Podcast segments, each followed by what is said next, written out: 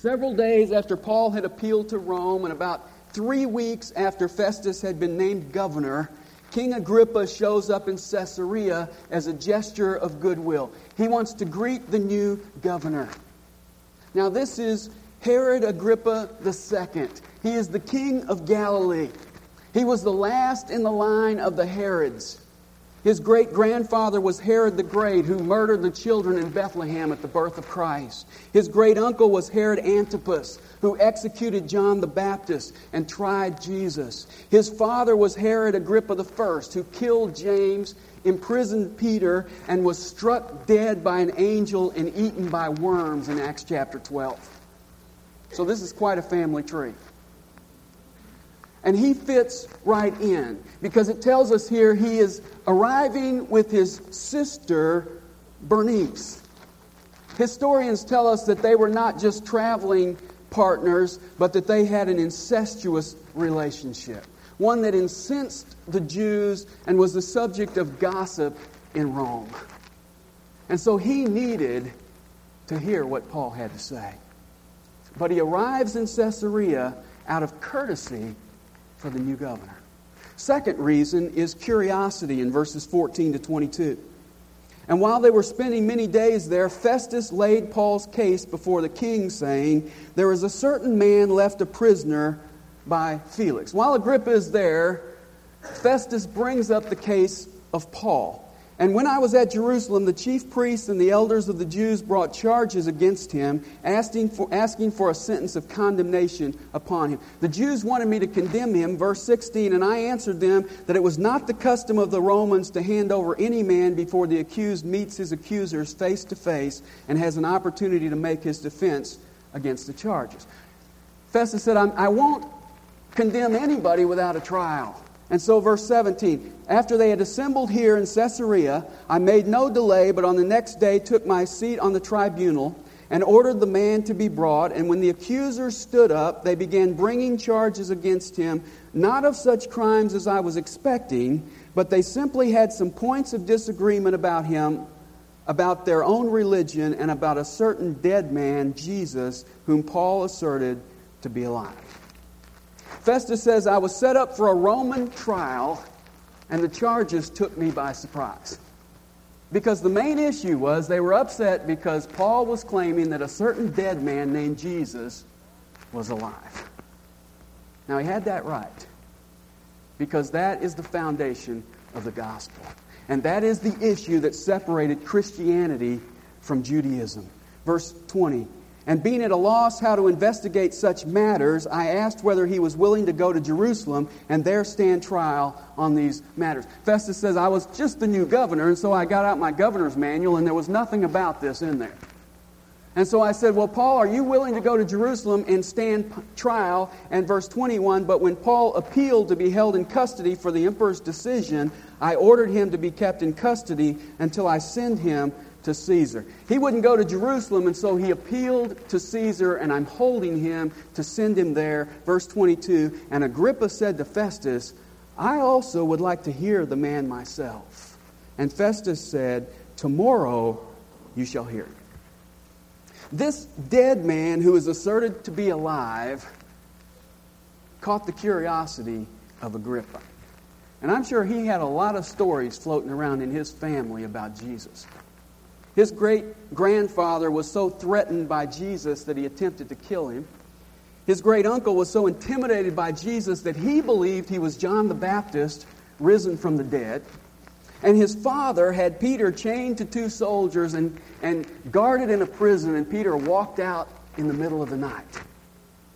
And so now he gets to speak with the main spokesman of Christianity face to face, and he's curious. But there's a third reason for this opportunity, and that is conceit in verse 23. And so on the next day, when Agrippa had come together with Bernice amid great pomp, and had entered the auditorium accompanied by the commanders and the prominent men of the city, at the command of Festus, Paul was brought in. Now, this is quite a scene. He takes this occasion not only to bring Paul in, but also to honor Agrippa. And the word pomp is the only time that word is used in the New Testament. It means a grand, showy pageant. Festus pulled out all the stops. And Agrippa comes in decked out in all his royalty. He's got the purple robe and the golden crown and the rings and the scepter, and Bernice is all decked out. And all of the soldiers and commanders are in full dress uniform, and the prominent men of the city are wearing their finest clothes. And then, in contrast, they bring Paul in. Now, historians tell us that Paul was short, bald, and had a big nose. On top of that, we can figure from Scripture that he had some kind of eye stigmatism. And so he didn't really command attention when he walked into a room. The consensus about Paul's appearance is expressed in 2 Corinthians 10:10. It says his personal presence is unimpressive. That was on a good day. This is not a good day. He's just come out of jail. Probably hasn't had a chance to shower. He's coming in in his his orange jailhouse robe, you know, with the little numbers sewn on it. And he's led in by two guards. And this is quite a scene. He comes into this who's who in Caesarea, making a fashion statement. In comes Paul, little short guy, big nose, bald head, not looking very impressive. But you see, you have to be careful that you don't analyze things on appearance only. Ray Stedman analyzed this situation this way. He said, This is the enthroned prisoner appearing before the enslaved king. And what brought about this opportunity? It was the conceit of King Agrippa. He hadn't learned much from his father, he wanted the glory as well. And then there's a fourth reason this came about, and that is confusion in verses 24 to 27. And Festus said, King Agrippa and all you gentlemen here present with us, you behold this man about whom all the people of the Jews appealed to me, both at Jerusalem and here, loudly declaring that he ought not to live any longer. The stage is set. Festus introduces Paul, and he says, This is a man that all the Jews think ought to die. Verse 25 But I found that he had committed nothing worthy of death, and since he himself appealed to the emperor, I decided to send him, yet I have nothing definite about him to write to my Lord. I know he hasn't committed anything worthy of death. I have decided to send him to Rome, to the Caesar, but my problem is I don't have any charges. And so he says, continuing in verse 26, Therefore I brought him before you all, and especially before you, King Agrippa, so that after the investigation has taken place, I may have something to write, for it seems absurd to me in sending a prisoner not to indicate also the charges against him. Festus is in more trouble than Paul. Because if he sends Paul to Rome without any charges, he's going to look like an inept governor. And so he's hoping out of this hearing to clear up the confusion. And so there's several factors that bring about this opportunity. There's Agrippa's courtesy, Agrippa's curiosity, Agrippa's conceit, and Festus's confusion. But I want you to notice something. I want you to notice what Paul did to orchestrate this opportunity. Nothing. He was sitting in his jail cell. See, he did nothing to bring about this opportunity, but when the opportunity came, he was ready. Which brings us to the second point the recourse. Chapter 26, verses 1 to 23. And Agrippa said to Paul, You are permitted to speak for yourself. Then Paul stretched out his hand and proceeded to make his defense. Now, there are no accusers here because this is not really a trial, this is simply a hearing. And Agrippa is not going to make a decision that's binding. And so, though Paul calls this his defense, he's not really defending himself on this occasion. He's defending the gospel. His goal is not to exonerate himself, his goal is to convert Agrippa. Verse 2 In regard to all the things of which I am accused by the Jews, I consider myself fortunate, King Agrippa, that I am about to make my defense before you today, especially because you are an expert in all customs and questions among the Jews. Therefore, I beg you to listen to me patiently. Paul begins with a compliment and a request. The compliment is King Agrippa, you're an expert in the customs of the Jews because you are Jewish and I count it a favor that I get to present my case before you. And then he gives a request, and that is he begs the king to listen to him patiently. Why? Because his soul is at stake. And not only that, I think Paul looks at this as sort of his last opportunity to reach Israel. He knows he's going to Rome. This is his last opportunity that maybe he can reach the king. And if he can reach the king with the gospel, maybe Israel will follow. And so on this occasion, Paul proceeds to give his testimony. And we can divide it into three parts. A three part outline that really is the outline of every testimony what I was, what happened to me, and what I am now. First of all, what I was is in verses 4 to 11. So then all Jews know my manner of life from my youth up which from the beginning was spent among my own nation and at Jerusalem, since they have known about me for a long time previously, if they're willing to testify, that I lived as a Pharisee according to the strictest sect of our religion. Paul says, All the Jews know what I used to be like because I grew up in Jerusalem, and they could tell you all about it if they were willing to testify. I was one of the outstanding young men of Judaism. I was a card carrying Pharisee. I was the strictest of the strict. And then, having said that, he sort of points out a little irony here in verse 6. He says, And now I am standing trial for the hope of the promise made by God to our fathers. I am on trial because of the promise that God made to our fathers. What is that promise? The resurrection. And then he says in verse 7 the promise to which our 12 tribes hope to attain as they earnestly serve God night and day. And for this hope, O king, I am being accused by the Jews. You see the irony? I'm on trial because of a promise God made to, the, to our fathers about the resurrection. And our countrymen today are serving every day trying to attain to this same hope, the resurrection. And these people are accusing me because I'm preaching the resurrection. And then his question in verse 8 is Why is it considered incredible among you people if God does raise the dead? And he's speaking to Agrippa, who is a Jew, and he's speaking to him saying, You people, the Jews. And what he's saying is, since God promised it, and since you're hoping in it, why is it considered so incredible that I'm proclaiming it? That's a great question. But Paul doesn't wait for the answer because he knows that he used to be just like them and he thought the same way. And so he goes right into the way he thought. Verse 9. So then I thought to myself that I had to do many things hostile to the name of Jesus of Nazareth. I heard about Jesus. I heard what people said about him. I heard about the miracles. I heard about his teaching. I heard that he was crucified. I heard that his followers said he rose from the dead. But I concluded that he was a false teacher, and so I was hostile to his name. Verse 10. And this is just what I did in Jerusalem. Not only did I lock up many of the saints in prisons, having received authority from the chief priests, but also when they were being put to death, I cast my vote against them. And as I punished them often in all the synagogues, I tried to force them to blaspheme.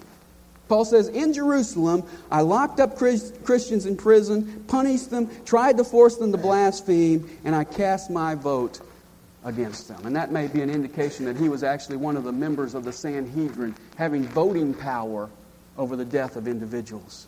And then verse 11 continues, And being furiously enraged at them, I kept pursuing them even to foreign cities.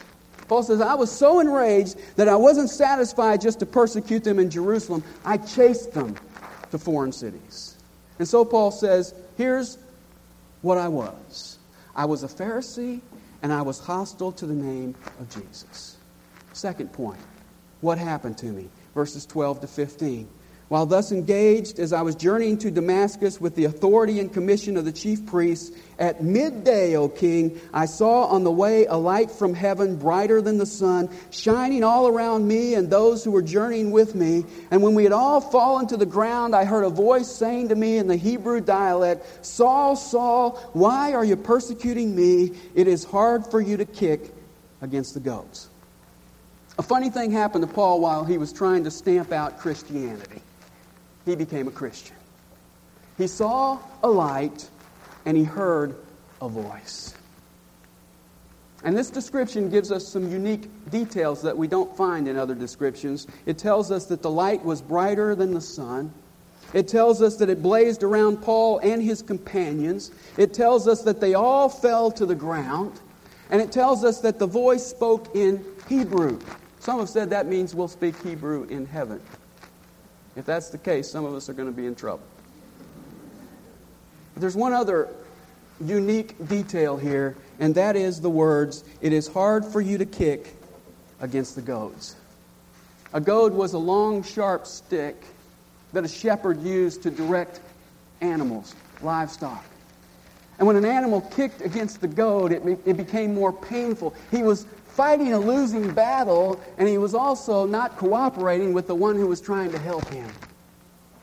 And that's what God is saying to Paul here. You're fighting a losing battle because you're fighting against God, and you're fighting against the very one who wants to help you. And that's why he asked the question, Why are you persecuting me? And Paul says in verse 15, Who art thou, Lord? If I'm persecuting you, then I must not know who you are. Who are you, Lord? And the answer comes back, I am Jesus whom you are persecuting. And that statement had to rock his world. Because everything Paul believed about Jesus was dead wrong. He thought he was dead. He thought he was buried in a Judean grave. He thought at best the disciples had stolen his body. Now he finds out that Jesus is alive. He thought he was a false teacher. Now he finds out that he is Lord. And here we see the grace of the Lord Jesus as he reaches out to his worst enemy and draws him in to the grace of God. And that's an exciting truth because Romans chapter 5 and verse 10 says that while we were yet enemies, Christ died for us. So Paul tells us what happened to him. And then thirdly, he tells us what I am in verses 16 to 23. Jesus says, But arise and stand on your feet. For this purpose I have appeared to you to appoint you a minister and a witness, not only to the things which you have seen, but also to the things which I will appear to you. Paul immediately gets a new commission. And two titles kind of express his new responsibility. Number one, he's called a minister. That's the Greek word for an under rower. In, in, in, the ships of that day, they had slaves down in the hull, and there were oars sticking out the side of the ship, and they would row those oars. The under rower was the slave who was on the bottom. He was the lowest of the slaves, down underneath other slaves rowing these oars. And that's the word Jesus uses for Paul. And that's interesting because Paul in Judaism had had a lot of titles that were very influential. Now he's converted to Christianity and he is an under rowing slave. That's not his relationship with other Christians. That is his relationship now with Jesus Christ. No longer is he rebelling against him. Now he is obeying him at his every word. And the second title used here is witness. He would tell what he had seen and heard. And where is he sent? Verse 17 delivering you from the Jewish people and from the Gentiles to whom I am sending you. Why is he sending him? Verse 18 to open their eyes so that they may turn from darkness to light and from the dominion of Satan to God, in order that they may receive forgiveness of sins and an inheritance among those who have been sanctified by faith in me. Now that's a loaded verse. He says to Paul, The reason I'm sending you out is so that other people can experience what you have experienced. Mankind is in a sad state. This verse reminds us that people are blind, in the darkness, under the dominion of Satan, under condemnation for their sins of the past, and they have no investment in the future. I was listening to television on Friday and I heard something that uh, would have made me laugh if it wasn't so sad a reporter was talking about Gene Autry, and he said at the time of his death, he had accumulated huge real estate investments. And I wanted to say, hello? At the time of his death, he had no real estate investments.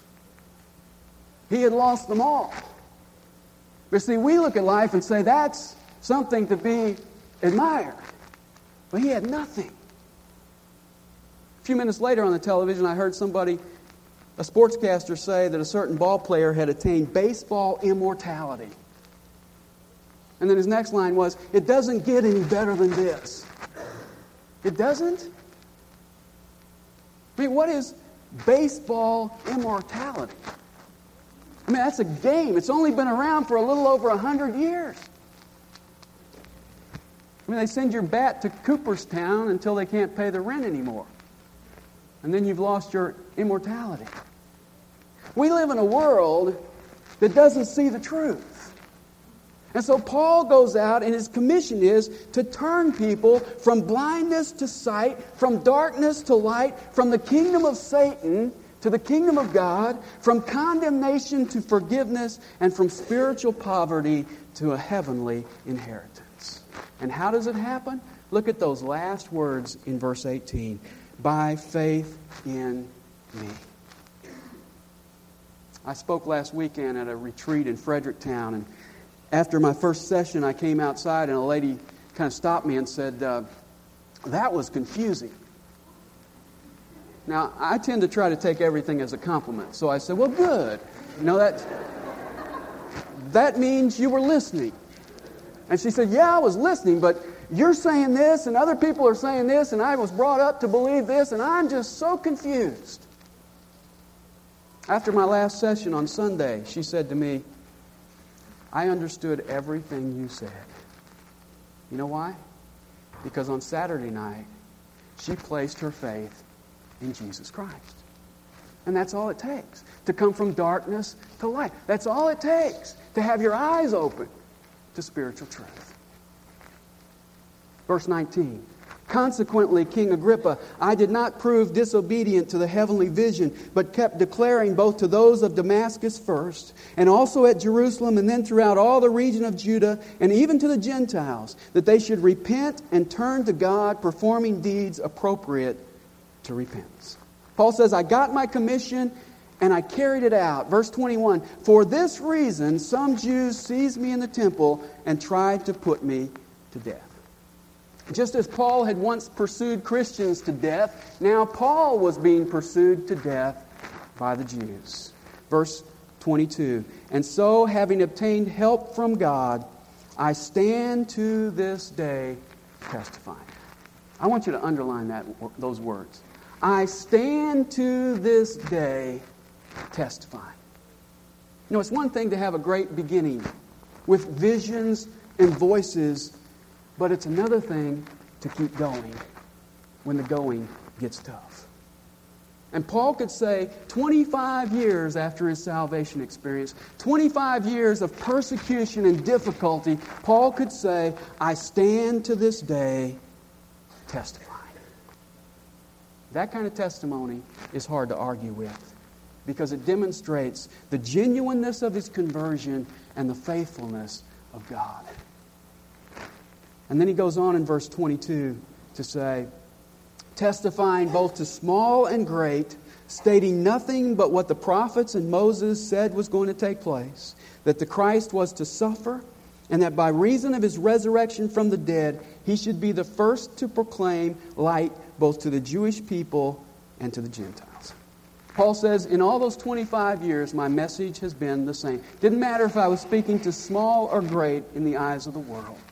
He says, I am giving the same message that Moses and the prophets said would take place that the Messiah would suffer, die, and rise again, and be the first to proclaim light to the Jews and the Gentiles. And now I am following after, declaring that same light, and we are still proclaiming it today.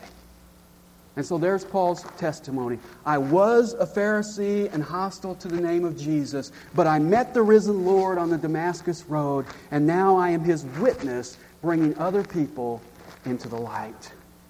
Which brings us to the third point, and that is the response in verses 24 to 32. Paul's testimony gets three responses. Number one is ridicule. Verse 24, and while Paul was saying this in his defense, Festus said in a loud voice, Paul, you are out of your mind. Your great learning is driving you mad. Have you noticed that Paul rarely gets to finish a message?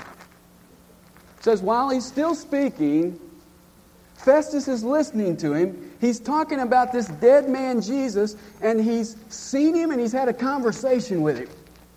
And Festus has had all he can take. He says, You're nuts. Now, obviously, he doesn't believe that Paul is a lunatic, or he would have brought in the guys with the white coats. He would never have sent him to Rome to, to Caesar if he thought he was a madman. What Festus is doing here is he's deflecting the truth. He's listening to Paul. He can tell that Paul is sincere, and so he knows he's only got two options. Either Paul is right or Paul is nuts. Now, you may have had people react to you that way. If you have, you're in good company. Because in John 10 20, the Jews said that Jesus was insane. Here, Festus says that Paul is insane. So if you hear that, you're in good company. What's Paul's response? Verse 25. But Paul said, I am not out of my mind, most excellent Festus, but I utter words of sober truth. When somebody calls you nuts, what do you want to do? Bark back, right? I like what Paul does here. He calls him most excellent Festus. He's composed, he's polite, but he says to him, I'm not out of my mind. In fact, these are the most sane words you will ever hear me say. Because I'm talking about words that have to do with eternal life and eternal death. Second response is sarcasm in verses 26 to 29. For the king knows about these matters, and I speak to him also with confidence, since I am persuaded that none of these things escape his notice, for this has not been done in a corner. Paul turns his attention to the king now, and he says, King, I know that you're not going to call me insane. Because you know that the facts that I'm talking about with Jesus Christ are true. They didn't happen in a corner. He was the most famous individual in Judah for the three years he was ministering. Crowds followed after him. He healed people. He taught. He was persecuted, prosecuted, and crucified. He rose from the dead. The Jews paid off the Romans to say that the disciples took his body. And he looks at the king and he says, You know that these facts are true because they weren't done in a corner. And then he follows that with another question, verse 27. King Agrippa, do you believe the prophets? And apparently he didn't get a response. And so he says in verse 27, I know that you do. You see what he's doing? He says, You know that the facts are true about Jesus. You also know that what the prophets say are true. And since they match up, the only conclusion is what? That Jesus is Messiah. And Agrippa realizes that he's getting painted into a corner. And so he decides to do something in verse 28. And Agrippa replied to Paul, In a short time, you will persuade me to become a Christian. Now, some people think he's sincere. I, I don't. I think what he's doing is he feels like he's getting pressure, and so he's looking for a way out, and he says this in sarcasm. Do you think in such a short time that you can persuade me to become a Christian? And I like Paul's response in verse 29. And Paul said, I would to God that whether in a short or long time, not only you, but also all who hear me this day might become such as I am, except for these chains. I don't care if it takes a little time or a long time. I just want you and everyone else to become like me, minus these chains. Why?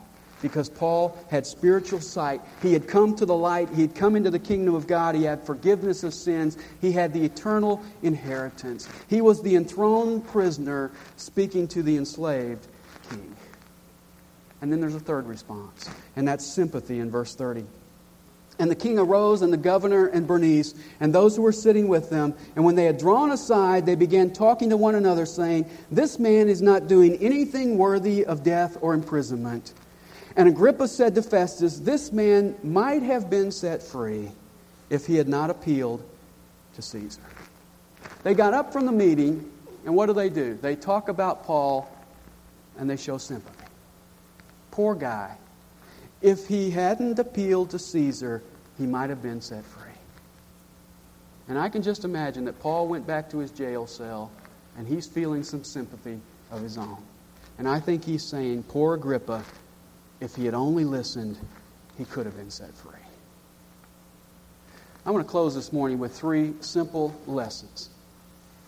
Number one, the only responses Paul got on this occasion were negative. To our knowledge, on this occasion when he spoke and gave his testimony, there was no fruit. And I remind you of that because I want it to be an encouragement to you this morning. Because you are called to be a witness. You are called to tell what you have seen and heard. You are not the prosecuting attorney.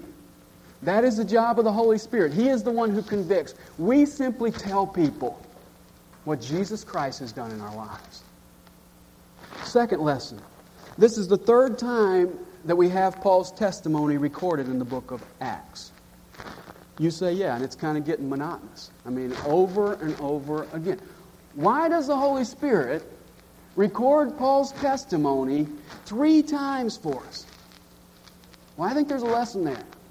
If Paul, the greatest preacher of all time, gave his testimony over and over again, then what does that say to you and me? We ought to be sharing our testimony with people. You may not be able to explain the ins and outs of the Bible to your friends, but you can tell them what you've seen and heard. You can tell them the message that only you can give. In fact, I am convinced that the most powerful weapon we've got in evangelism is the gospel illustrated through our lives. When people see the truth of the gospel, not only in facts, but in actuality through our lives, it's the greatest weapon we've got. And the exciting thing is, when you tell someone how Jesus Christ has changed your life, you are the world's greatest authority on that subject. We couldn't bring anybody else in who would give a, give a better presentation of what Jesus Christ has done in your life than you. And God has made you a witness. And He wants you to tell people what you've seen and heard. Third lesson. The thing that gives a testimony its teeth are the words that Paul says in verse 22 I stand to this day. Not talking about something that happened umpteen years ago in my life. I'm talking about something that happened back then and is still bearing fruit today. I stand to this day testifying. See, when people see the reality, they will listen. So keep standing and keep witnessing. Let's pray. Father, thank you for your word today. Thank you for the example of the Apostle Paul, this great preacher who, standing before king, gave the simple details of his conversion experience. And Father, challenge us with the potential that you want to produce in our lives as we share with others what we have seen and heard, the reality of the risen Christ alive in us. And Father, as we go from here today, challenge us to be the witnesses that you've called us to be by the power of your Spirit. We pray in Jesus' name.